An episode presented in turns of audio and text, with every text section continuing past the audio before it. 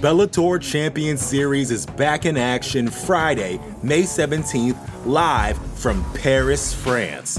Reigning bantamweight champ Patchy Mix defends his belt in a rematch against dangerous submission specialist Magomed Magomedov. And Cedric the Best Doumbé makes his Bellator debut in front of a home Paris crowd versus Jaleel the Realist Willis.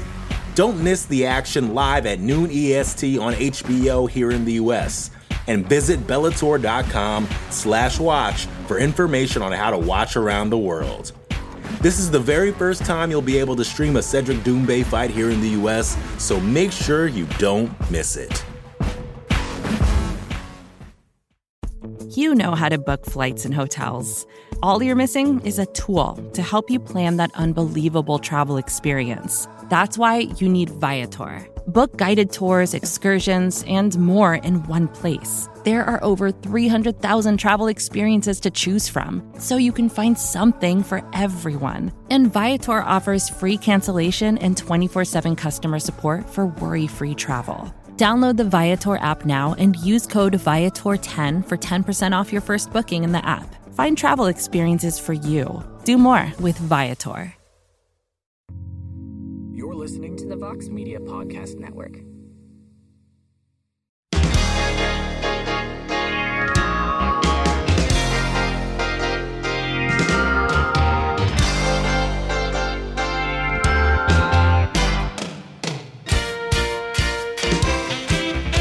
All right, everybody, it is Friday, February 24th, 2023, and it is indeed a heck of a morning. We are live on the MMA Fighting Twitter Spaces. You can hear the show from start to finish in its entirety shortly thereafter on the MMA Fighting Podcasting Network. I am Mike Heck. Hope everyone's having a great Friday. Great start to, I mean, I don't know if it's technically the weekend, but kind of is. So maybe I'll say a great start to the weekend. Uh, a lot going on in the combat sports world. We got one on Prime Video 7 later on tonight. We got the UFC tomorrow. We have Bellator tomorrow. If you're up for circus fights in the boxing ring, we got Floyd Mayweather and Aaron Chalmers tomorrow. And then on Sunday, we got Jake Paul versus Tommy Fury. And I have to say, before BTL yesterday, I had zero interest in Jake Paul versus Tommy Fury. I forgot it was even happening until someone brought it up on the show last week.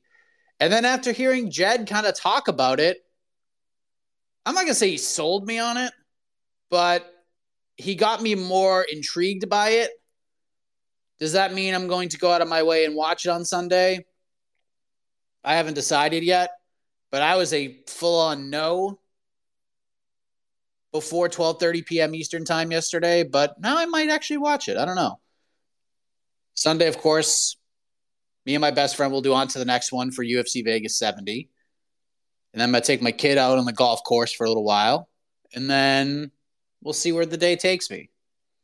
But yeah, it's a free for all Friday. We can talk about whatever we want to talk about. We talk about MMA. We can talk, we get a lot of pro wrestling questions on here. I'll do my best. Uh, we can talk about the MMA media landscape. We can talk about whatever you want.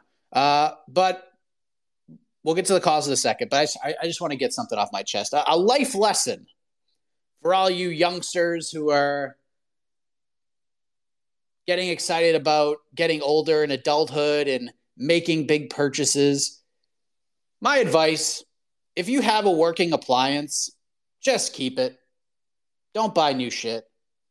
Because when you buy new shit, you have problems, and then you got to fight with people, and then you got to get on the phone with people, and then you have to sit on hold with people, and then you fight some more, and it's a pain in the ass. We got a fridge, we bought a new refrigerator. My wife likes to match everything, and we replaced most of the other appliances. The one thing we didn't replace is the fridge. And the fridge worked fine. It was old, but it was probably time to get a new one. So my wife goes and buys a new fridge, and I'm kind of a I'm kind of cheap. I like to uh, keep a tight knit on the finances. She controls them. Uh, she's better at the organizational stuff, but when it comes to like spending money, I just don't love spending money unless it's like to do cool things. And fridges to me are just, I mean, pun intended, they're cool. But, anyways, Get the fridge dropped off on Wednesday. I'm like, oh, this looks pretty good. Get through it Wednesday. And then yesterday morning, I go downstairs and I open the freezer drawer, uh, and there's just ice chips everywhere. And I'm like, what the hell is going on? And then I look down and I'm like, oh, there's a. Because if you buy a new appliance, one thing you have to realize there's like styrofoam, there's tape everywhere. I mean, it's in every nook and cranny. And the people who drop it off, like, don't take it off. So you have to take it off. And I don't give a shit about that. But it's everywhere. So there's one piece of tape, like, just buried in the corner of the drawer. So we pull it off. And I shut it. Seems like it's sealed. Go and open it like four hours later. Ice and frost everywhere. I'm like, God damn it. What is going on here? And then we realized that it's just not closing all the way. It's just not sealing. The bottom is sealing, but the top is not. And I'm like, this is stupid. This is ridiculous. Like, we just bought this thing, spent way more money than I would have liked for anything on this. So we call the company that we bought it from, and they're like, well, we can't send anybody out tomorrow. And I'm like, but this motor, like the freezer is not closing. So the motor in this thing is just running like crazy. It's like an opera. It's like, oh, and just over and over again. You can't miss it. And they're just like, no, there's nothing we could do. And they're like, well, you know you should do? You should call the company who actually makes it and they'll send somebody out for like an emergency call. I'm like, all right. And then I had to spend an hour on the phone with them this morning and they did nothing for me. Like literally nothing. Oh, we'll send somebody out on Tuesday. I'm like, the fridge will be dead by Tuesday. Are you kidding me? But we have one company coming out tomorrow. I'm still going to make that other company come out on Tuesday. I feel like we're going to have to get it replaced, but little life lesson. If your appliance works fine and it doesn't look atrocious, just keep it. Run it into the ground because then you don't have to deal with the stress. It's a pain in the ass. But hopefully by tomorrow it'll be all fixed. And I don't know. Just wanted to get that off my chest because I've been dealing with that this morning. But that's my free for all Friday. Four Corner Sports. What is your free for all Friday? Yep. Yep. All right. Yes, yes, yes. Uh, uh, so, Mike, so I just wanted to ask you, um, what are your thoughts on the on the Curtis, um, Chris Curtis comments? I mean, I don't know. I just felt like when he reposted what Marcel ended up tweeting out the bout order, I just felt like he, he just came off as salty, and I know that he was salty about it, but I just think that you know the UFC is going to try to push their biggest stars on, on, the main event, and I think he's in a in a pretty good position. I mean, not too many he, too many people know what's it called, Raul Rosas over Chris Curtis, just because of the fact that he's 18 years old, and I think that has a lot to do with it. And I think that you know him fighting Kelvin Gastelum. I mean, he's in a tough spot. I mean, he is going to look is going to look pretty bad if he doesn't get the victory over Kelvin Gastelum and he's you know barking up that he why isn't he on the the main card I don't know. That's just my opinion right there. I personally, I think that he is in an excellent position being on the feature prelim because a lot more eyeballs are going to be on him. But I don't know. What's your thoughts on that? Thanks, Mike. Yeah, I saw this. Uh, for those who didn't see it, uh, my man Marcel, one of my favorites in the industry, uh, tweets out the bout order like he typically does. This one's for UFC 287, and the main card is Pereira Adesanya, Burns Masvidal, Font Yanez, Holland Ponzinibbio, and Raul Rosas Jr. Uh, versus Rodriguez. That is the main card. And the ESPN prelims opens with Chris Barnett, Chase Sherman, Michelle, it's Waterson Pinheiro, Kiesa versus Li Jingliang. And then the featured prelim is Chris Curtis versus Kelvin Gastelum. And Chris Curtis tweets out, quote, not going to lie, the bout order is completely fucked one of the best cards of the year, and I get bounced from the main card for a child. I fought on short notice, have taken on whoever, and gone four and one to get ranked, and I get bounced for a kid with one fight. Yeah, I'm salty as fuck. Well, I mean, if there's one thing he could say, at least he admits that he's salty in this equation. Chris is a very emotional guy. I've been talking to Chris for a long time, well before he got into the UFC. I've been talking to him since like 2015 or 2016 about getting to the UFC. So there's certain there's certain guys when they finally get signed that you're just so excited for, and Chris might be at the top of the list because this guy has just been through the ringer personally, professionally, been in big spots, PFL playoffs, loses a fight, retires, eating a meal, finds out that he can come back and try to win the million, comes back and gets beat again. And then it seems like his career's he might just be done altogether. And then he just comes back and wins a like a million fights on the regional scene and then gets a UFC call and he's four and one. Uh, he's done a lot. He's a great story. But I will say this I agree with you, Four Corner Sports. I think this is a better spot than the Raul Rosas Jr. Rodriguez fight. I, I mean, look, you want to be on the main card, it's cool, but there's a reason you're in that spot. If you're not in the main event or the co-main event, I to me, I would want to be in that spot. I would want to be in that exact spot because it's a very important role. One, you are essentially putting a spotlight on you. And the promotion is going to promote the crap out of it because they have a partnership with ESPN. ESPN's going to promote it as well. And that fight is there to entice people who are on the fence about whether or not they're going to spend $80 on a pay per view to get them off the fence. That's why WWF used to do that all the time. I mean, I think they still kind of do it, but WWF back in the day used to go on like random networks. They used to go on like the TV Guide channel, like before all these fancy remotes where you could just push a button and see what's on TV. You had to go to like the Guide channel, the TV Guide channel. It would tell you what was on, and WWF would have like a 30 minute pregame show with like one really solid match to get people to buy the pay per view. And that's what this spot is here for. So to me, this pay per view is going to do fine, but it's not going to be blo- it's not going to be a blockbuster. I would say twice as many people are going to watch Chris Curtis fight in this spot than they would on the pay per view. So maybe he didn't realize that. Maybe he thinks about it differently. Some people, some people think about it. they just want that main card spot. That's what they want. Um, but to me, if you're talking about promotion and eyeballs and all that stuff, because like Holland Ponzinibbio is not going to get a, a, ton of push. As much as we love Kevin Holland, it's not going to get a ton of push. Font Yanez is going to be kind of like the people's main event by the time we get to it. They'll push Rosas Jr. because of his age and to try to get him over because he's if you look at anything he's done on social media, uh, on YouTube, his stuff just blows up. People are just fascinated by this kid. But Gastelum, more people are going to watch Chris Curtis fight Kelvin Gastelum than are going to watch Raul Rosas Jr. fight on that main card. It's just the truth. Maybe he didn't realize that. Maybe he will realize that. I don't know. But at least he admitted he was salty. So that's good. But I, I mean, I have no issue with the bout order at all. That's that's exactly where I would put that fight. Zach, hello.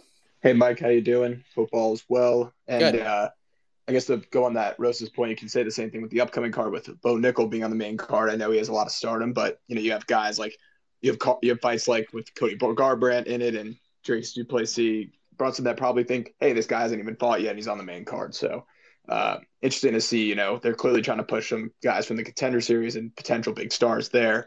But uh, the question I had today is, you know, UFC is obviously going to go on a big run with a lot of good fights, but for other fight promotions like Bellator and PFL, I'm always interested to see them trying to figure out find new fights.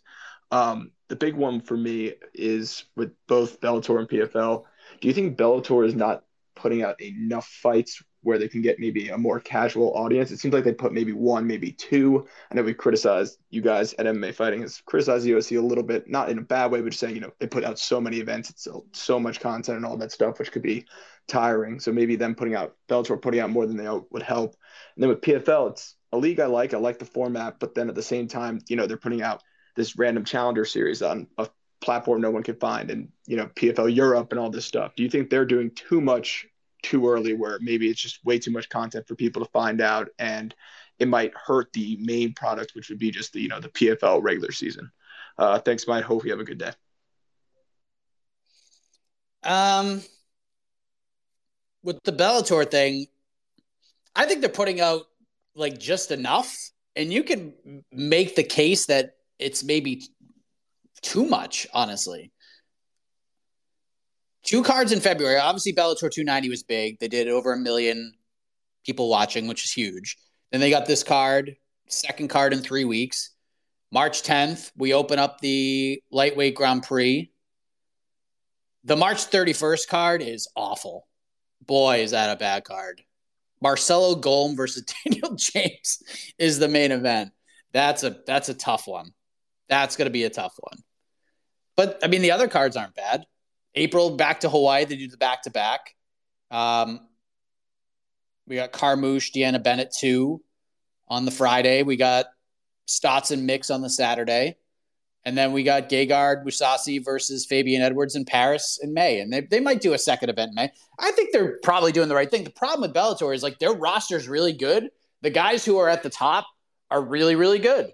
Uh, it's just not very deep. And when you look at some of these pay per view, or not pay per view, but some of these cards that they're putting on, like you get good cards and you get good main events. Like I like this Bellator 291 card. I like this card tomorrow. There's 18 fights, and that seems like a lot, but they run through those prelims so quickly. It's just boom, boom, boom, boom, boom. They might go to the desk for 30 seconds, but it's like, oh, let's go to the desk to Josh Thomson and Amanda Guerra and then they talk for like 30 seconds and by the time they're done talking we're already like both fighters are already in the cage and getting introduced. So like a 13 fight ufc card is worse than an 18 fight bellator card when it comes to pacing because most of those car most of those fights are on the prelims and they just fly through them. And then at certain points they do post lims. Some people watch. Most are just kind of checked out after the main event. But boy that march 31st card is rough. But i think they're off to a good start I think this card's really good. March 10th is pretty solid. March 31st is going to be a tough one. And the next three are pretty solid. So, yeah, I think Bellator's doing enough. Their roster's just a little thin, very top heavy. Uh, they get some exciting up and comers, but you just got to fill out these spots. It's easier to do when you go to Dublin because you can just take a lot of local fighters and put them on the card, and people are going to buy tickets and sell that thing out. But when you go back to the Temecula, Californias, and the San Jose's and the Uncasville, Connecticut's, it's a little tougher to fill out those spots. So I think Bellator's doing fine outside of the Bellator 293 main event, which is awful. It's just a rough, rough main event. No offense to those guys. It's just not a main event. It's just not a great main event. PFL, like, I don't have an issue with the Challenger Series uh, that's a hardcore thing. Like if you really want fights and you want to watch it, you can. It's on Fubo, I think, and I. The problem with the Challenger Series last year when they introduced it was two things. One, you had to buy Fubo, you had to buy the product and spend. I think it was like I don't remember what it was, but it was. I remember looking at it, the price tag on getting Fubo per month, and I was like, I am not doing that. Absolutely not. I already people spend enough money to watch MMA. I'm not doing it again, especially for the PFL Challenger Series, where only one fighter is going to get a contract. I might know two or three on a card at best, but the main draw is like the people they have who come in and judge, and some of them are like MMA fighters, and some people you know, and then others are just rando celebrities or people who play other sports, and it's just like, what are we doing here? Not to mention sort of the gambling mistakes they made by pre-recording the shows and then putting out betting lines after, which they got in trouble for. Not the case anymore, but at least this year it's free. Uh, you can find you have to search for it on Fubo, but it, at least you don't have to pay for it. So that's good. And the other thing about it is all the cool stuff's on social media. So you don't even have to watch the card. You just go on PFL social media and all the big highlights, any of the big moments. You find out who wins the contract. It's all right there. So I don't have an issue with that. I don't have an issue with the Europe series. And then once the main card rolls around, we're good to go. I'm just glad it's not like they're not all in the same network. I'm glad the Challenger series isn't on ESPN Plus because it's not it's not like the Contender series. It's not like the Ultimate Fighter. No one's going to watch it. Some people do, most people don't but at least if you want to watch it, there's the option. So I don't think it's going to get too too watered down because if it was all on ESPN Plus, you might run into that issue. But it's almost like it's it's almost like it's separate. If that makes any sense. The Bellator Champion Series is back in action Friday, May 17th, live from Paris, France. Reigning bantamweight champ Patchy Mix defends his belt in a rematch against dangerous submission specialist Magomed Magomedov. And Cedric the Best Doumbé makes his Bellator debut in front of a home Paris crowd versus Jaleel the Realist Willis. Don't miss the action live at noon EST on HBO here in the US. And visit Bellator.com slash watch for information on how to watch around the world. This is the very first time you'll be able to stream a Cedric Doumbé fight here in the US, so make sure you don't miss it. Uh, let's go to Tristan. What's up, man?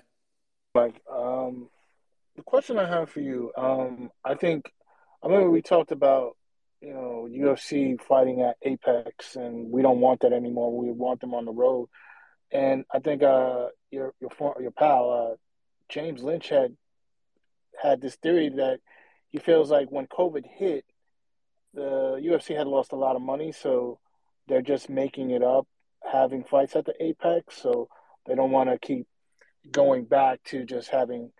I mean, they go on the road, and that costs them money to um, book a book a, a, arena and things like, like that. So I think they use the Apex as a way to save money in a way.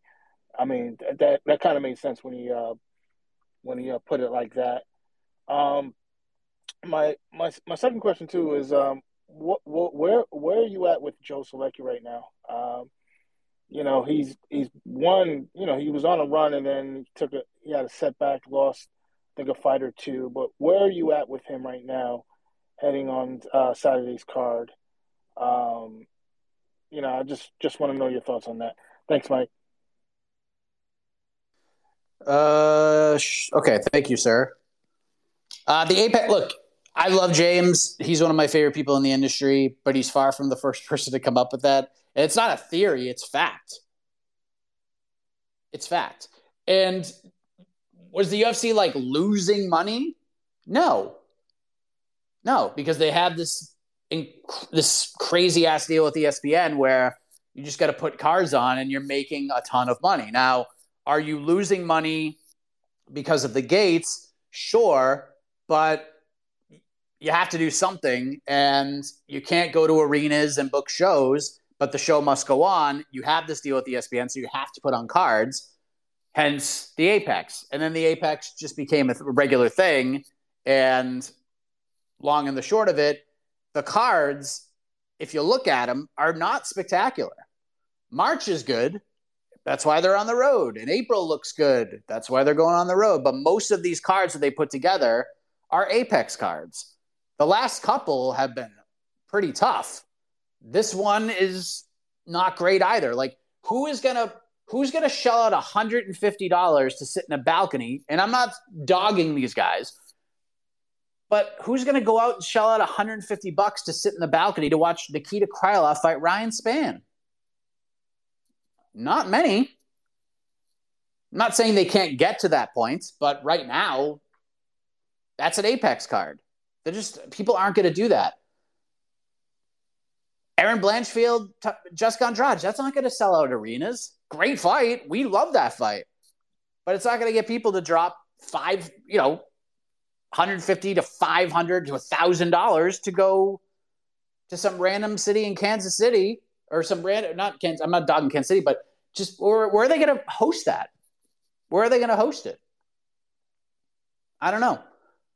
So I don't think the Apex days are over it'll be a nice refresher to get away for a while. We just got to get through this card, and then I think the next six cards are on the road, which is awesome.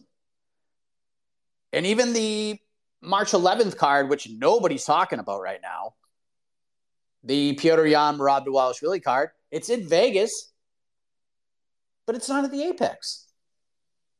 It's a smaller venue, and I just I kind of hope the UFC just does more of that. Remember the old TUF finales? It'd be in a smaller venue. It was like, I keep going back to like WWF, but it's like Monday Night Raw when they were at the Manhattan Center. Sometimes less is more, but not like Apex less. I'm talking like a thousand people, 1,500 people. At the Apex, you're getting like at most like 200, and that's for like a big fight.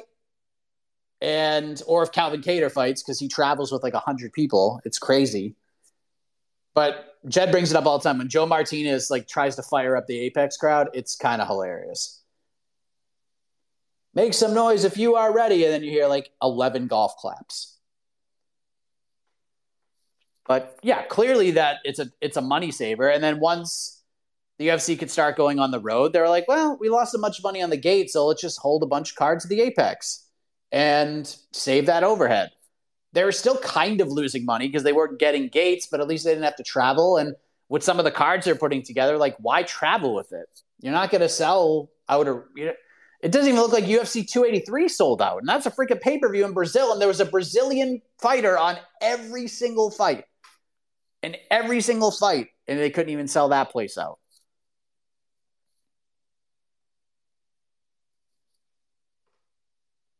So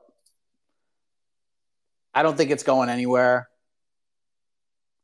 I know there have been talks about expanding it, expanding that arena to put in a bunch of extra seats, uh, which would be kind of cool, honestly. Which would be kind of cool if you could put 1500 to 2000 people in the apex to watch those cards like i think it would go over better. It's not necessarily the place it's just the ambiance of it. It's like watching a it's like watching an episode of the ultimate fighter where it's just you hear a bunch of teammates yelling and screaming the whole time. That, that that's what those apex cards feel like. So the big moments just don't come off as big moments because there's like 80 people there to watch it. But yeah, that's that's the long and the short of it. It is a money saver, but y'all you, you honestly can't take half these cards on the road anyways. JD, hello. Hey, Mike, can you hear me? What? Yes. Awesome, awesome. Uh, so I was wondering uh, two things. First, uh, Kevin Holland's my favorite fighter of all time, even more so than Carlos Condit. Uh, I loved watching him in Orlando. I was wondering if you could expand a little further on your thoughts on the Holland Ponzinibbio fight. Um, I know we got a little bit of time before that, but I'm for it. And then the second question I got for you uh, Jen have both mentioned how you have to listen to pay attention to other media outlets. What are some other media outlets that you either recommend or that you listen to frequently? Thanks, bud. JD, I don't know where you are, but uh, I wish we could trade spots. Sounds like you're like ATVing or off roading. So, or you maybe you're playing golf and you hit a really terrible shot and you're trying to find your golf ball on top of a mountain somewhere. Uh, so enjoy your day. I like the Holland Ponzinibbio fight. It's good matchmaking. It makes sense. Uh, it's going to be a mostly stand-up fight. Uh, Ponzi likes to throw to Chuck mitts. Holland likes Chuck mitts. Should be a good fight. Holland's not going to probably get taken down over and over again. That's like the one thing you fear when Kevin Holland fights. I think Kevin Holland's going to win that fight. Ponzinibbio is good. I think Kevin's a little bit better. I think he's more in his prime right now, and I just think he has more tools on the feet to win. Uh, Kevin's Kevin's an exciting guy, and that fight with Wonder Boy is really good. And we'll see. I mean, he, that dude's healing ability is unbelievable. The fact that he's coming back four months later after that Wonder Boy fight with the damage he took, the break in his hands. I mean, it's just insane that he's coming back in only four months. It's nuts. He'll be back before Wonder Boy. That's crazy. That's crazy. Um, other media outlets for MMA. Um, I mean, I, I like we talked about James Lynch. Lynch is the man. He does interviews with freaking everybody uh, from main eventers to regional fighters to even amateur fighters. Uh, anything Lynch does, I think, is is is pretty damn good. Uh, I am a fan of. I like listening to uh, Dan Levy. He does. Uh, he's best fight picks. hosts a show called Half the Battle. I like listen when I have time. I like listening to his stuff. His breakdowns make you think about different things that you maybe hadn't thought of when you're when you're breaking down certain matchups. I thought his Erin Blanchfield breakdown was. I mean, it turned out to be almost spot on for the Jessica Andrade fight, and he told betters to to bet on Blanchfield, and I I didn't. I picked Blanchfield, but he like he was spot on with everything. So I, I like listening to him. When I I don't listen to a ton of like MMA stuff. Uh, once in a while, like someone will send me some things, like certain rant, like MMA Guru. Like once in a while, I'll listen to his rants. Uh, some of them are absolutely hilarious. Uh, but when I am like driving in the car and stuff, I like to listen to other things. I like to listen to like wrestling podcasts. Um, I like uh, so. I was a big, uh, as probably a lot of us were who are my age. I was a big Boy Meets World fan when I was a youngster, like 12, 13 years old. Uh, and it was became this like iconic show for people my age. And three of the characters that were on that show like have their own podcast where they they do shows like twice a week. One they like interview somebody who was on the show and then the next one they like rewatch an episode and they talk about it in real time because a lot of them kind of like they're kind of like me when I do my content like I do it and then it's gone and I'll listen to it like a little bit when I like put the podcast stuff together uh, but once it's done I don't go back and listen to anything or watch anything occasionally I'll go back and like listen to something like the first time Brian Campbell is on BTL. I went back and listened to that. But for the most part, I don't listen to anything else that I do. And what's interesting about that Boy Meets World show, I think it's called Pod Meets World. They they hadn't watched the show in like 30 years, so they're like reliving it. Some t- in, in some case for like the very first time ever, and they talk about like what it was like, things they remembered, and stuff like that. So it's pretty interesting. But as far as MA stuff, like I might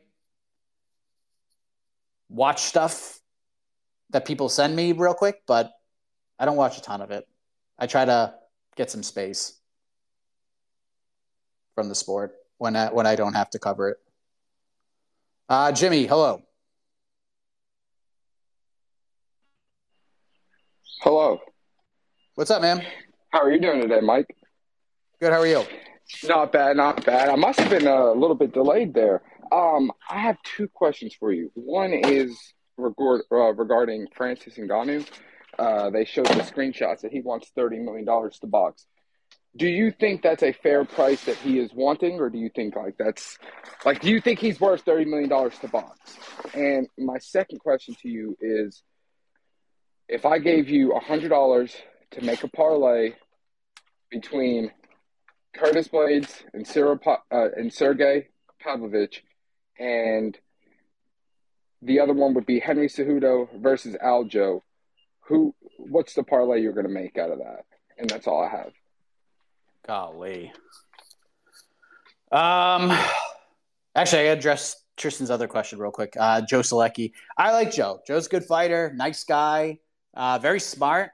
I feel like Joe could be used on the broadcasts because of his knowledge. Like if you ever, Joe was great on BTL. Came in sharp, knew what he was talking about real good.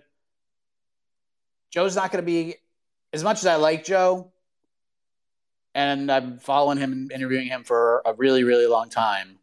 Uh, he's not going to be a guy that's going to fight for a belt. He's just in a division that is just so loaded. He's probably, you know, top 25, top 30 ish kind of guy. And his one, let me see, his one UFC loss was to Jared Gordon. That was a close fight too. Splitty. He's probably just going to tackle Carl Deaton and submit him pretty quickly. That would be my guess. But I like Joe. Joe's not going to be. I don't know if Joe's going to be a rank guy. Uh, you know, maybe somehow he goes on another run and gets to the 15, but I, he's fine. I, I don't know if he's cares if he fights for a world title or anything like that. Yeah, he's he's a good solid hand. I like Joe a lot.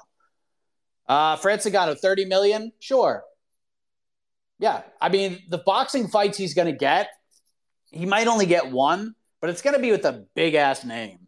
And it'll be with somebody who can promote it well and get people to care about it. And the smart way to promote it is to make people believe that Francis has a chance.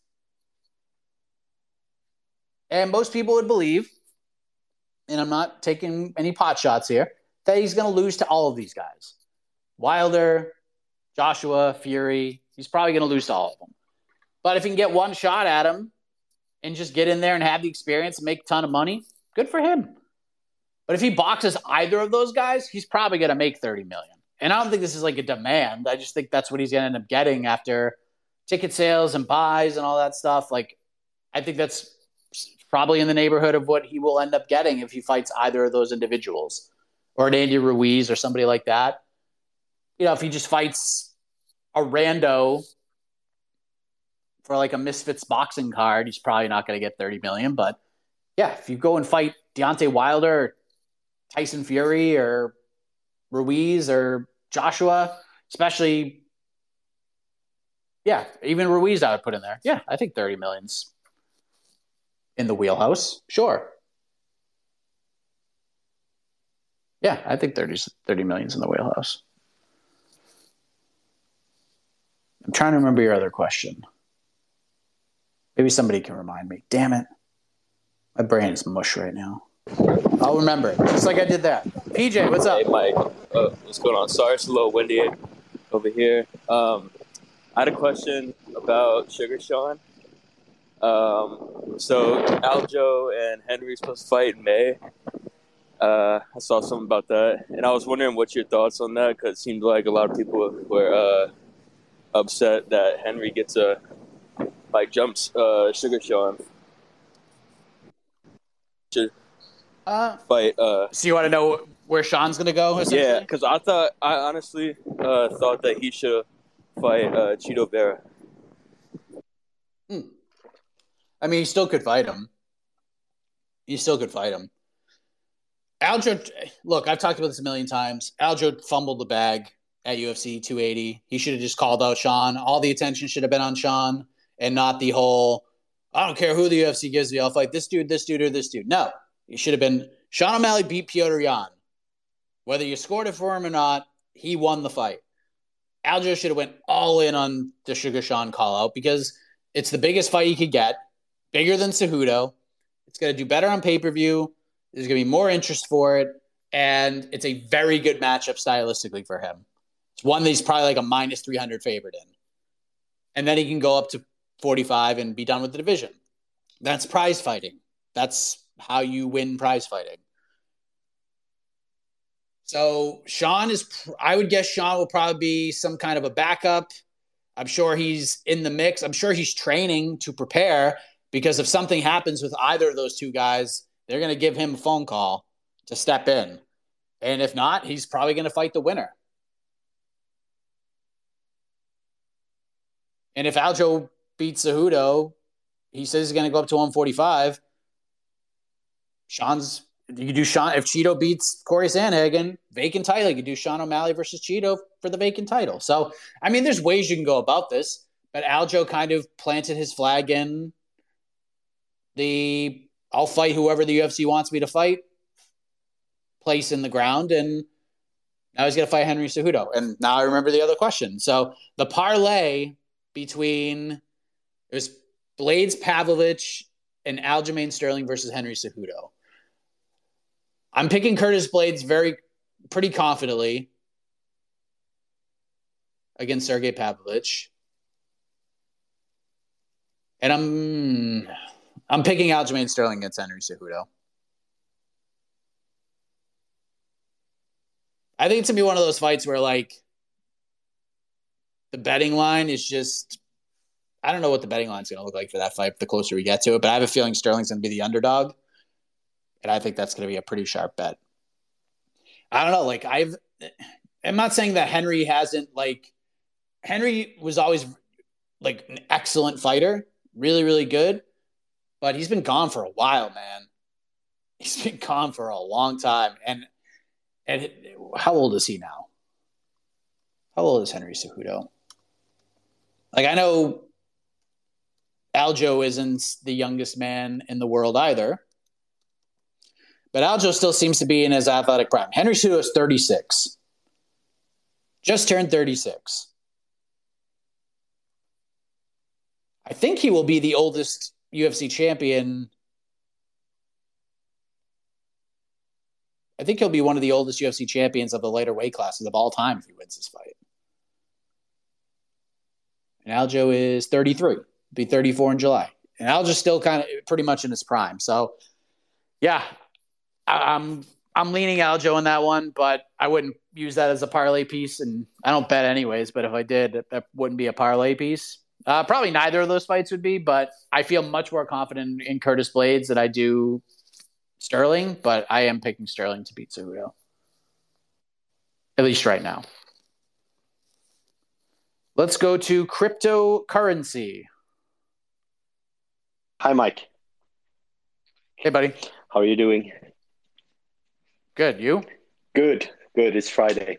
So, Mike, I, have two questions for you. Uh, I don't know if you discussed this already because unfortunately I joined uh, a bit late. But the first one is uh, the Tommy Fury Jake Paul uh, fight this weekend. And the narrative has always been like, oh, he hasn't fought a real boxer yet.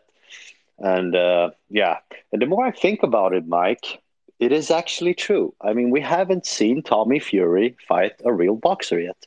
And it's not a slip of the tongue. I truly do mean this. Tommy Fury is the guy that hasn't fought a real boxer. Uh, I mean, the record of this guy is just laughable. Uh, or maybe not the record, but the people he has been fighting. I know people have been saying that all he does is fight these taxi drivers and so on. That's an insult to, to taxi drivers because taxi drivers would probably do better. But but anyway, so and I'm actually of the opinion that this is more of a test for Tommy Fury than for Jake Paul. What's your take on that? And the second question, Mike, is um, what do we do with Jon Jones if he loses against Cyril Gane? I mean, he has been preparing for this uh, three years now. Uh, he has lost a big chunk of his career due to this pre- uh, preparation. Uh, I mean, three years, it's a lot. Uh, and those are three years in his prime. Um, so let's say that Cyril Gane wins. And I, am not going to say that he's going to knock him out or anything, but let's say he wins decisively. Where do we go with Jon Jones? Is is that basically it for Jon? Like, could he really get back there if he loses to Cyril Gane, or will this end up being another tragic episode in Jon Jones's life where he just completely loses it? Thank you, Mike. Yeah, someone asked that yesterday about Jon if he loses, and I think I think he's going to be fine. His first fight had like this is, and I'm not saying like Jon's ever going to use this as an excuse or anything like that, but it's kind of built in. First fight at heavyweight, was kind of preparing to fight Francis. Now he gets Cyril Gane, less than two months to prepare. It's, I mean, it's a tough match. It's a tough stylistic matchup when you're preparing for one guy and you're eyeballing one guy and preparing for a certain skill set, and then you get freaking Cyril Gane. It's like going from a heavyweight to almost like fighting a quick ass bantamweight striker. It's crazy. So I think a loss would suck. It would sting, but Jon, I think Jon will end up fighting Stipe no matter what. Even if he loses, I could see the Stipe fight happening. Um, I don't think Stipe has a ton of fights left in him. And I think if Stipe had the choice to fight Jon Jones in a non title main event or fight Cyril Gane for the title, I think you. I mean, it wouldn't stun me if you went with the Jon Jones fight because the Jon Jones fight's going to be bigger. It's even if Jon loses, even if Jon loses. So, yeah, it'd be tough for him. I, I mean, I'm so interested in that fight. Like I know, and I'm, I'm I know Jon is Jon, and he's. I mean, he is he has effed up so many times and done just really shitty things, and I don't think that can be ignored.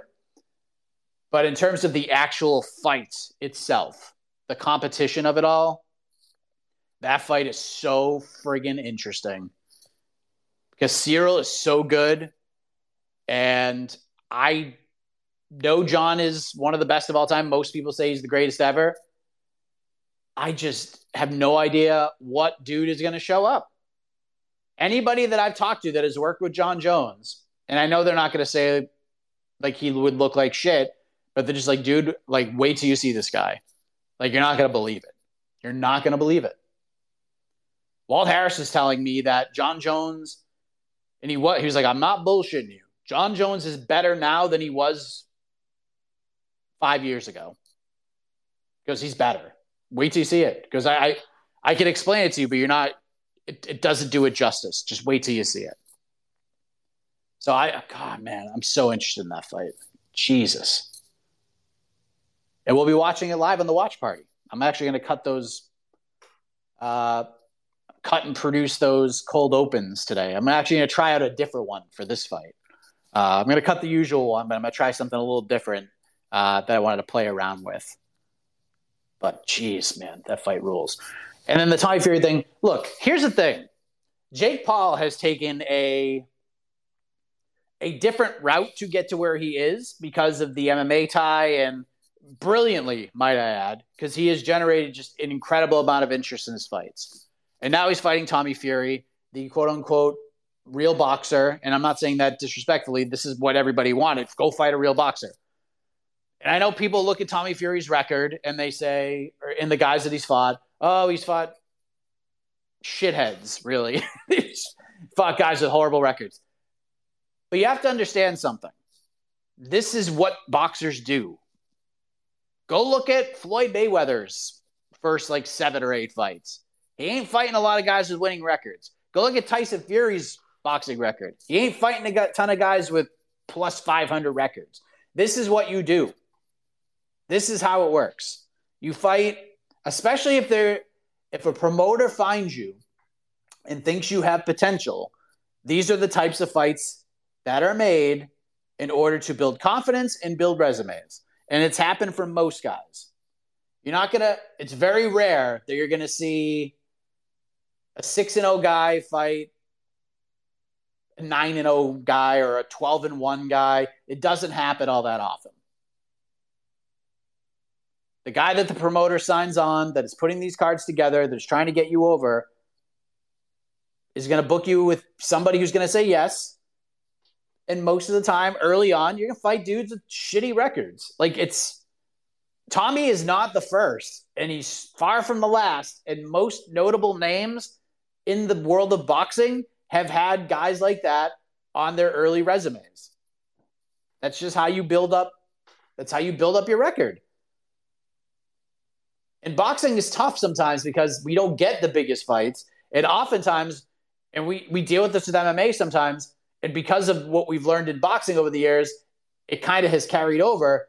How many times have we had the conversations where like, oh, you know what would be awesome? This dude fights this dude. And then we panic a little bit because we're like, oh, but we don't want to kill off a prospect. We don't want to kill off a prospect this quickly. Because if you book these two guys now, somebody's going to lose and now you're killing off a prospect.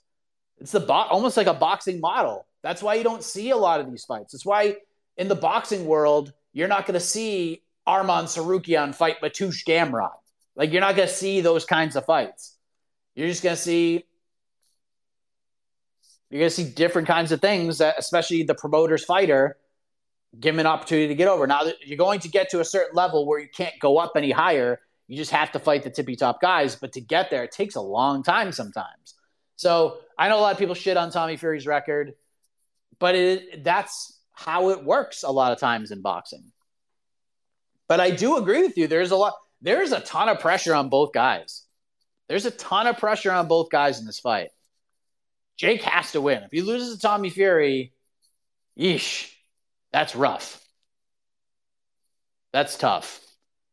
And at the same token, even though I expect Jake to win, if Tommy loses, it's a, it's tough. Like I agree with Eddie Hearn, and I agree with other people that are like, he's probably going to lose to Jake, and he's it's, he's going to come out looking awful. Like, how's Tyson going to react to this? That I mean, it's there's a lot to this. There, there is a lot of pressure on both guys. There's a lot of pressure on Tommy Fury too. to go out and deliver. But what I'm I'm I'm talking myself into it a little bit more the more I talk about it. But yeah, there's a lot of pressure on both guys to win this fight. It's on a Sunday afternoon, which doesn't really hurt either. But we'll see what happens. Jake wins, he fights Nate in a fight he'll definitely win. Because I, I mean, I think Jake, I love Nate Diaz. Nate's a star. That's going to do bananas numbers. But Jake Paul's going to beat Nate Diaz in a boxing match. Come on now. He's going to win. He's going to beat him. Uh, but Nate will be durable and take a bunch of shots and talk a lot of shit. It'll be fun to watch. I just hope this is a good fight because there have not been. The problem with Tommy Fury more than anything is that most of his fights are just not entertaining. They're not entertaining. They're bad. And I guess I do understand what Crypto's saying a little bit. Normally, when you when these big stars fight, you know, the nine and twenty-seven guys, they beat the hell out of them and knock them out and finish them. And Tommy's not doing that. Tommy fought Anthony freaking Taylor, and I like Anthony a lot. Tommy Fury is like a middleweight, and Anthony Taylor's barely a lightweight. And Anthony went the distance with Tommy Fury. Like, that's not good. That's not good. And even in these other fights that he had, the weight misses, fighting way lower level competition, just squeaking by. I don't know. Maybe this is the one that he needed. I don't know. We'll see. I think Jake's going to win. It'll be curious to see how Tommy actually approaches this fight. Will he be aggressive? Will he box? Will he fight? I think he. I think he, I think his best chance is to fight. Like get in there and just chuck him. That's probably his best. It's probably his best strategy. But I don't know. I'm a little more intrigued today than I was yesterday, but I don't know. Zeke, hello. Zeke. Muted. All right. The Bellator Champion Series is back in action Friday, May 17th, live from Paris, France. Reigning bantamweight champ Patchy Mix defends his belt in a rematch against dangerous submission specialist Magomed Magomedov. And Cedric the Best Doumbé makes his Bellator debut in front of a home Paris crowd versus Jaleel the Realist Willis. Don't miss the action live at noon EST on HBO here in the US. And visit Bellator.com slash watch for information on how to watch around the world. This is the very first time you'll be able to stream a Cedric Doumbé fight here in the US, so make sure you don't miss it. Another day is here, and you're ready for it. What to wear? Check. Breakfast, lunch, and dinner? Check. Planning for what's next and how to save for it? That's where Bank of America can help. For your financial to-dos, Bank of America has experts ready to help get you closer to your goals. Get started at one of our local financial centers or 24-7 in our mobile banking app. Find a location near you at bankofamerica.com slash talk to us. What would you like the power to do? Mobile banking requires downloading the app and is only available for select devices. Message and data rates may apply. Bank of America and a member FDIC. How about uh, Pain? Pain, Hello. Hi, Paige. Hey. I uh I heard you say something about chuck it. And my mom always taught me to say chuck it in the fuck it bucket. Just let it go. There you go. Some some sound some sound advice. Uh, oh, if you had more, come back in. Sorry. You gotta. Rhyming is always great. Rhyming is always great. I heard somebody say the other day. Uh, I think I, I don't know what, what fight I was talking about with somebody. Oh yeah, I was fight. So when was it Wednesday? It was either Wednesday or yeah, I think it was Wednesday. I went and played nine holes of golf, and I just wanted to get out and just rush through it. It was the day the fridge came, so I was like, all right, I'm gonna go and, and play some golf. And I played with this 72 year old guy, uh, which was just a blast. What a what a nice guy.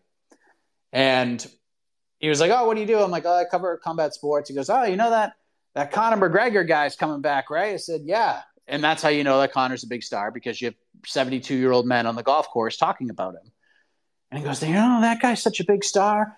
I bet everyone knows him from Maine to Spain on a choo choo train." And I was like, "That is the best thing I've ever heard." And I'm going to find an excuse at some point to use that on a show.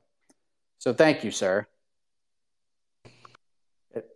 Zeke, do we have you? Oh wow, it was a tough call to follow up though. I couldn't get off mute before I was talking to myself, Mike. How am I going to follow up chucking it in the bucket though? I have no idea.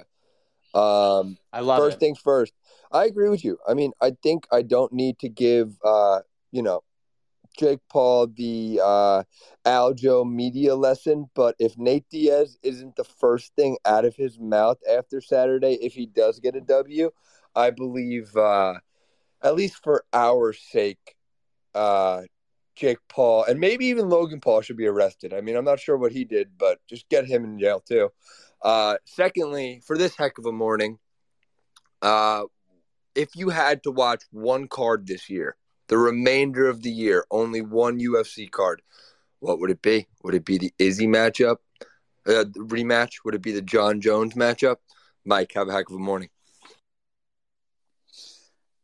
that's on the books. It's Jon Jones by a mile. I'm intrigued in all with all those fights in a certain way, but nothing is more intriguing to me right now than Jon Jones versus Cyril Gane. Nothing. Nothing. Absolutely nothing. Very few fights like totally fascinate me and get my imagination running. Like I get excited for for a lot of the big fights, and there are storylines that I look at, and there are certain things that I look at, but everything with this Jones Gane fight is just. I mean, I I just have so many questions, and there's so many unknowns, and most of it's on the Jon side. Like even just the bad shit, right? Like, will Jon make it through a friggin' week in Las Vegas without something stupid happening? Because he's had a hard time doing that. And these are fair questions to ask. Will he make it to the fight on Saturday? Will he make it there? We could be living in a world, ladies and gentlemen, that within six days, Tommy Fury and Jake Paul are going to box. No one thought Tommy was going to box Jake after the all these blunders. And now we're like a couple days away. And then we could get a Jon Jones fight. Two very th- two things we thought were unlikely. There's still people that I talk to who are like, I don't even believe Jon's coming back. We'll see what happens next week. He'll be there. I hope. But it's definitely Jon. It's definitely Jones Gane by a by a long shot. William, do we have you? Hey, Mike, how you doing? Good. How Good. are you? Um, so I just had a question about obviously Oliveira and Dariush is either booked or targeted for the May sixth card, and I'm a huge, huge Oliveira fan, but I guess part of me doesn't want to see the Islam fight again, just because that was such thorough domination, and I feel like it would kind of go the exact same way.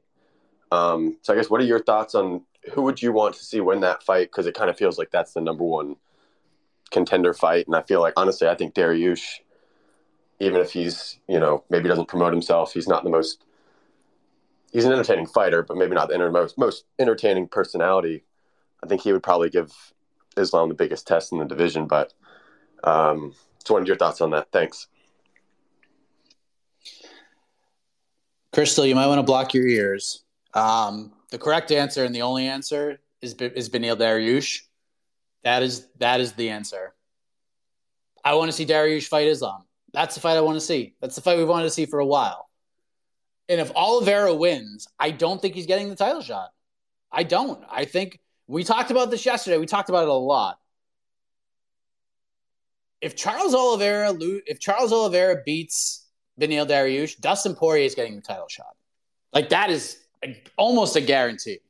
Like at least in my eyes, I feel very strongly that Dustin Poirier will get the title shot if if Oliveira wins that fight. If Dariush wins, he should 1000% get the title shot. But I still believe, because of how the UFC does stuff, that Poirier is right in the thick of it with him. Now, if Dariush goes out there and just blows the doors off Oliveira, there's nothing Dustin Poirier can do. I don't care how big of a star he is. It is undeniable at that point. But if he wins a hard fought like Splitty, I don't know if it's going to be enough unless he just spits fire on the mic. But if he goes on that microphone and doesn't call for that title fight, and I'm not saying you have to be an asshole about it, but at least just say it. Say the man's name and hope for the best. What do we say at MMA Fighting all the time? What are the three words that we say all the time? Do the thing. And doing the thing is not just in the cage during the fight. Doing the thing is what you say during interviews, what you say after the fight. It is so important. And we've learned this over the last couple of years. And a lot of the newer fans who weren't around 2016, 2017, 2018, when all this stuff was happening anyways, they are now learning that the UFC is not a meritocratic promotion. It is about what draws eyeballs. It is about what is going to make the most money, whether it's deserved or not, from a meritocratic standpoint. What can we use in promos to build fights? You want to know why Nate Diaz got that Conor McGregor fight after RDA came out? Because he cut that promo after he beat Michael Johnson. And there was nobody else to ask. Nate was the guy because he set himself up for it. And what were we saying, fans back then, when Nate beat the hell out of Michael Johnson and he called out Conor McGregor? What did we say? We are like, oh man, that's a that's a stretch. And then he gets the fight and he wins, and then he cuts the promo after. I'm not surprised, MFers. Boom. Instant superstar. That's why it's so important to have something in mind. Has to be somewhat realistic. There's just more fighters on the roster and there's more cards, and the sport is a little bit different than it was back then. But that's just a prime example of why you need to say things. But you also have to be somewhat realistic. Nate Nate has always been his own dude. So him calling out Conor in that spot made sense. It's not a surprising call out, but from a meritocratic standpoint, we're like, huh? You're not gonna fight Conor, you crazy? And then because of that promo, when a phone when a bat phone needed to be dialed, Nate was the one on the other line. Beneil is not Nate. Belal is not Nate. So you got to be a little more careful with how you do things. You have to be realistic. You have to call the right names, and you have to be ready for it. Benny would have got a title shot if he just called out Islam at UFC 280. I think he would have got the shot before. Man, maybe not. Maybe not the Volk fight. But Islam, like, there's nothing there. He beats Gamrot. He says, I'll fight 10 more guys. You're gone. You have no chance now. And then as soon as Islam won, he handed the mic to Habib, and Habib called out Volk. Boom. There you go. Now, had Beneil called out Islam at that moment, or at least said, All right, Islam, let's go. If you win the belt, I'll fight you. You said it. You said you'd fight me in your first title defense. So if you're a man of your word, be a man of your word. I'll see you in February. See you in March. But he said, I'll fight 10 other guys. No. Nope. It's not going to get you anywhere. So just do the thing, Benny. I think Benny's going to win. I'm picking Benny to win. It's a good fight. Charles is a crazy man. And you never know what can happen when that man fights, but I just feel I feel Dariush is going to take a lot away from what Islam did to him and do similar things. I think is, I'm there's a. I mean, we talked about it a lot heading into UFC 280, and my pick was Charles Oliveira, but it was only because I thought I was like, I'm just not gonna pick against this man anymore because every time I think he's gonna lose, he just does something insane and somehow finds ways to win. And you can't really teach that. It's just who you are as a fighter. And there ain't many like it. But everything on paper told me that Islam was just to run him over. And I mean, that's what happened. I think Charles is a little more competitive in this fight than he was against Islam, but Benny's got a tough style for that, man. I know Charles got a lot of submission wins and his ground game's really good, but he's not great off his back.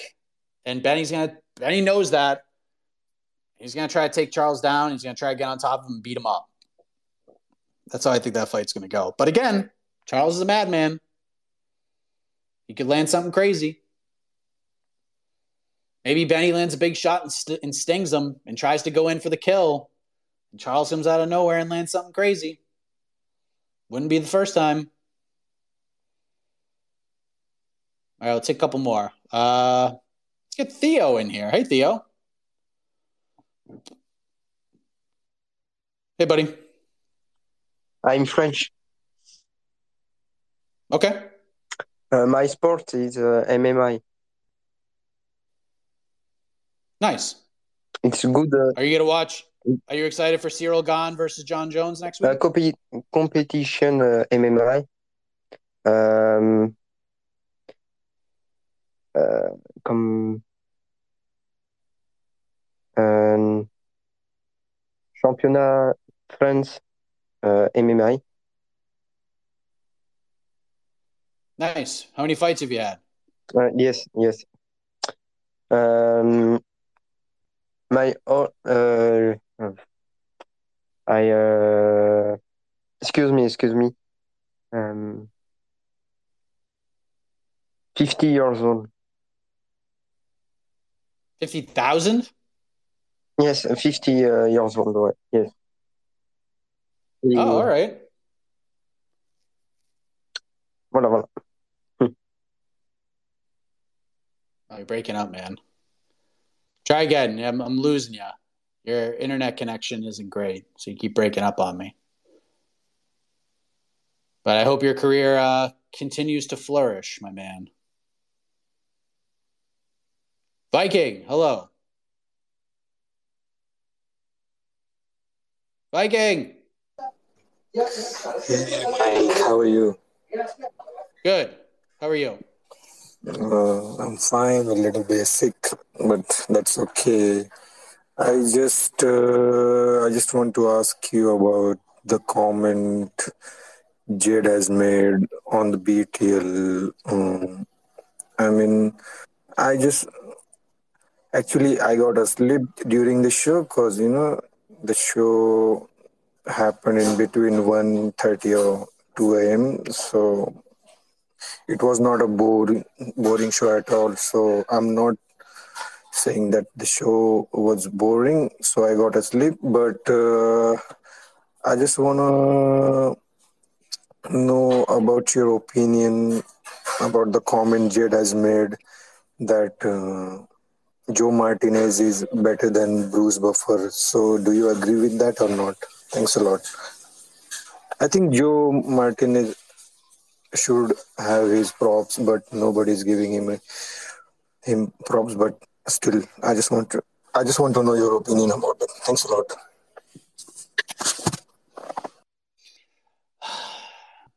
It's tough, man. It's tough. Like Joe Joe Martinez is is Joe Martinez is the standard right now. He's the standard. Like I think he is the best ring announcer in MMA. And this is not a knock on Bruce at all. Um, but Bruce is how, how can I put this the right way? I think Joe Martinez is the best ring announcer in MMA, but Bruce Buffer is better for the UFC than Joe Martinez.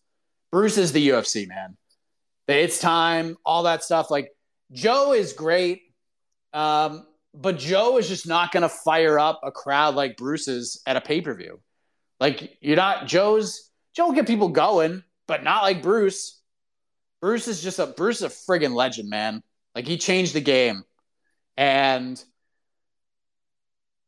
to me, and I, I like I don't want to sound like I'm taking shots at people, but Bellator should be Bellator should be giving they should be offering Joe Martinez like all the money to come over there and be their ring announcer. He would be perfect for them. Perfect.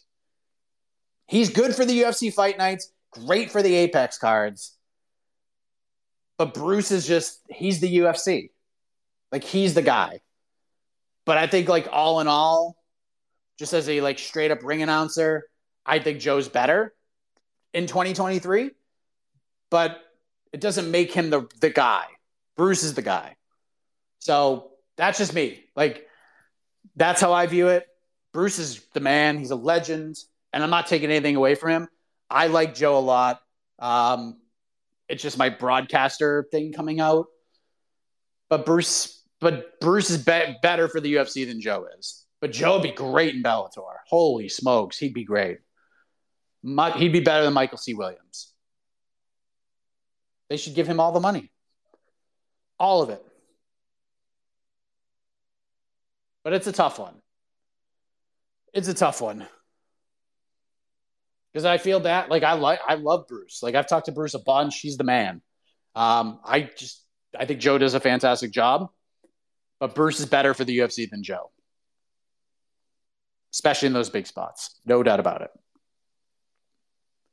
James, hello. Hey, a morning, Mike. Um, listening to BTL BTL yesterday, which you and Joe did a fantastic job.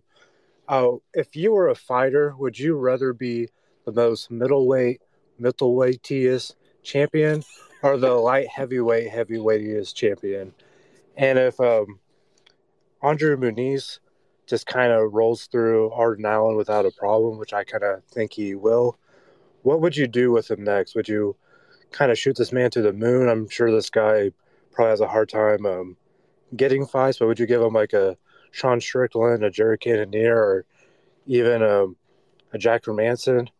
And uh, I, I'm sorry for yesterday kind of getting a little emotional, but uh, it was just kind of nice to finally leave the hospital with our newborn. And um, yeah, just I don't do things like that. It was just kind of all the emotion coming out at once. And if anyone else was struggling, it was just, it would be, I don't know if my words helped, but maybe they did, maybe they didn't. But uh, thanks, everyone. Have a heck of a morning, heck of a weekend, and enjoy the fights. Thank you. First of all, James, never apologize for that. Never. I thought it was it was good stuff. Uh, I appreciate it very much, uh, and I'm very happy that uh, the family's home. Very happy to to hear that, and I'm sorry you went through that as a dad myself. There's nothing. There's scary moments as a parent, but nothing, at least to me, was scarier than when my son was actually born. Like the moment he was born, I'm just like looking at him and I'm like, scream, cry, do something. Like just waiting for it. And then he just screamed his ass off. And I was like, oh, thank God.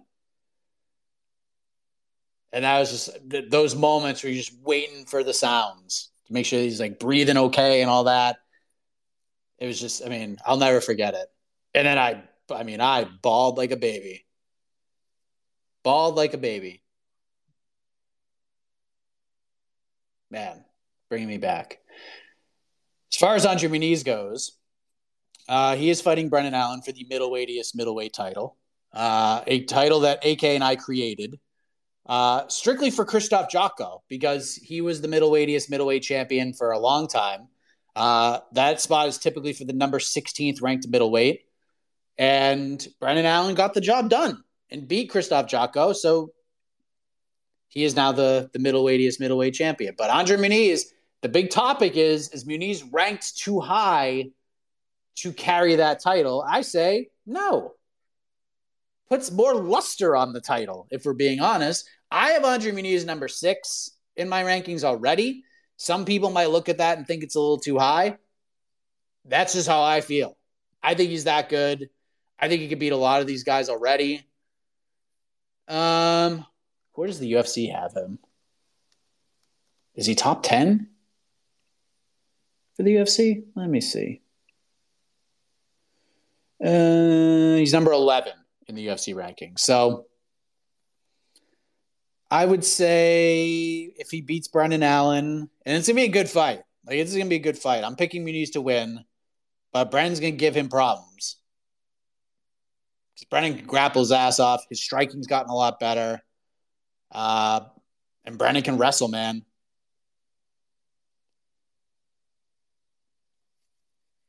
Hmm. If Muniz wins, Strickland's not a bad one. And Strickland would fight him because Strickland's would fight anybody. Du Plessis at 10 in their rankings, fighting Brunson. Maybe the loser of that. Hermansson's a good one. Roman Dolidze's fighting Marvin Vettori. Could do the loser that one. Cannonier's not a bad. I mean, he's going to have a tough time getting fights, but if he goes out there and just dismantles Brendan Allen, just going to, I bet he fights Jack Hermansson next. That sounds, that seems about right. Strickland would work. So I'll say Hermansson or, or Strickland, but I'll have more on Sunday when we talk about it. If he does win, because Brennan could win, and that would mess up everything. And it could happen because Brennan's a good fighter. Emilio, what do we have? Take us home. Yes, good sir. Mike, heck of a morning to every single one of you. You guys are awesome. Best community in the world. Uh, okay, I'm going to keep it short uh, because it's a free for all Friday. Um, and my question is for you, Mike uh, what is your preference? Toilet paper down or up? Appreciate you and every single one of you. Have a great weekend. Golly, people like debate this all the time, and like I don't care. Um, I don't know. I'll say down. I don't really think about it that much, being honest, but was not ready for that question. Was not ready for that question. All right, I think we're done. I think we have uh, we have exercised this on this Friday. Uh, so we'll be back at three o'clock Eastern. Uh, we will have a UFC Vegas 70 slash Bellator 291 preview show, uh, 3 p.m. Eastern. And then, like, immediately after that, oh, wait a minute. I'll get one more in there.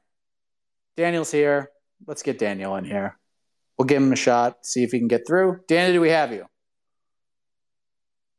You're just muted. If you can unmute, we'll see if we can get it. Uh, you hear me?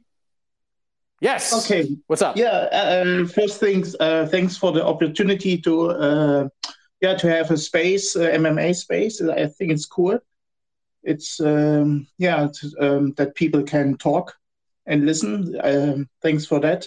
I have a question about the, the um, uh, sorry, my English, the Jon Jones coming up fight and uh, the the situation after Jon Jones may win, maybe, and what you think is if he steps back and uh, yeah, we will have seen him for a long time fighting then, or if uh, what kind of uh, contract he has now to continue fighting, and what you think who could be the next if he wins, uh, who could be the next after also uh, Francis left the UFC. Could it be an Aspinall? Or what do you think? What's this could be the situations? Uh, or does he just one fight get champion like uh, GSP against uh, Michael and then leaving again? What do you think? Thank you, sir. Um, so Jon has a, a, a pretty long term deal. Uh, I believe it's eight fights. I believe he had like seven or eight fights left on his prior deal but this one is just for, for a lot more money. At least this is what Jon's saying. So basically said that Dana has ponied up the bag for him, and at this junction, why not? I think if he wins, they'll probably try to do the Stipe fight. That's a huge fight. The greatest in most people's eyes of all time against the greatest UFC heavyweight of all time in a lot of people's eyes. So that's an idea. We do have Curtis Blaydes fighting Sergey Pavlovich. You would think the winner of that one would probably get there, but Stipe's probably going to get the first phone call for that. And if not, poor Curtis Blaydes can get a freaking title shot, man. That guy. I mean, what else does that guy have to do to get a title fight? If he goes and mows down Sergey Pavlovich, and I'm pretty confident he's going to beat Sergey Pavlovich, and then he doesn't, and then he has to fight again. Oh my god, that's crazy. But I do feel like if you're in the Curtis Blaydes camp, you are rooting for Cyril Gane right now. You are the biggest Cyril Gane fan on the planet. Because I do think, like, even if Jon loses, and I talked about this earlier, they could still do Jones versus Stipe. They could still do that, and that could headline a pay per view. You could still do that fight. But man, that fight, Jon Jones versus Cyril Gane, I just, I'm so fascinated by it because I just have no idea. Like, I literally have no idea what I'm going to see. And I've talked to like people from both sides of the coin. I just don't, I just don't know. You can read it how you want. You can have theories, but it, we're we're dealing with Jon Jones, who hasn't fought in three years, a guy who clearly hasn't been sitting on his ass for three years. I just have so many questions. The Fernand, I, I interviewed Fernand Lopez. You'll hear that conversation over the next couple of days, and right when we were done, I was I was saying goodbye to him, and he asked me for my prediction for the fight, put me on the spot, and I was just like, "It's too soon, man. I just I don't have an answer for you." And I was honest with him. I was like, if Jon wants to have a straight up kickboxing match with Cyril, it's gonna be a it's gonna be a rough night for him. And a lot of things Jon does really well to get to those spots Cyril is really good in those spots. Like Jon is great in the like Jon gets a lot of his takedowns in close, up against the fence in the clinch, a lot of trips. And that's Cyril's wheelhouse. He loves the clinch. He's a bad mamma jamma in that clinch. But if Jon somehow, because Jon is like very good at trips, he's very good on top. But he's not like he's not a guy that's shot a lot of singles and doubles. He isn't like He's not your catch as catch can wrestler. But if Jon has figured that part of his game out, where he can shoot it like a beautifully timed double leg and gets on top, oh man, it could be rough night for Cyril Gane. There's just so many factors. So many factors. I can't wait to see it. I honestly cannot wait to see it. Cannot wait. Cannot wait to wake up that morning and fly to New York and sit in that studio with GC and watch that fight. I don't even know if I'll be able to speak because I'll be so interested in it. Can't wait. All right, we're done. Now I have to go. Thank you very much. 3 p.m. Eastern preview show. We're going to record a Jake Paul, Tommy Fury preview show right after that. Uh, that won't be live, but we're going to pre record it, probably launch it on Saturday. And then we got Bellator tomorrow. We got UFC tomorrow. If you're into f- weird boxing fights, you got Floyd Mayweather, Aaron Chalmers tomorrow. And then we get Jake Paul, Tommy Fury on Sunday. So you got a lot to keep. We have KSW as well. We got one on Prime Video tonight. John Lineker, Fabricio de Andrade, which I'm very excited about. So many fights, just so many fights. So if you're an MMA fan, you got plenty to look forward to. As far as this show goes, back on Tuesday. Time's going to be a little weird. Uh, probably be more of a heck of an afternoon on Tuesday, but the rest of the week will be the way it's supposed to go. So thank you very much. Enjoy the rest of your Friday and have a heck of a morning, everybody.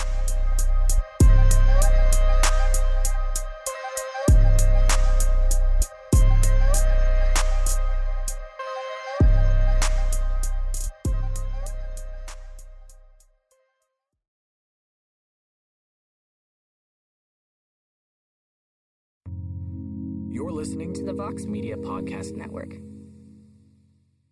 The Bellator Champion Series is back in action Friday, May 17th, live from Paris, France. Reigning bantamweight champ Patchy Mix defends his belt in a rematch against dangerous submission specialist Magomed Magomedov. And Cedric the Best Doumbé makes his Bellator debut in front of a home Paris crowd versus Jaleel the Realist Willis. Don't miss the action live at noon EST on HBO here in the US. And visit Bellator.com slash watch for information on how to watch around the world.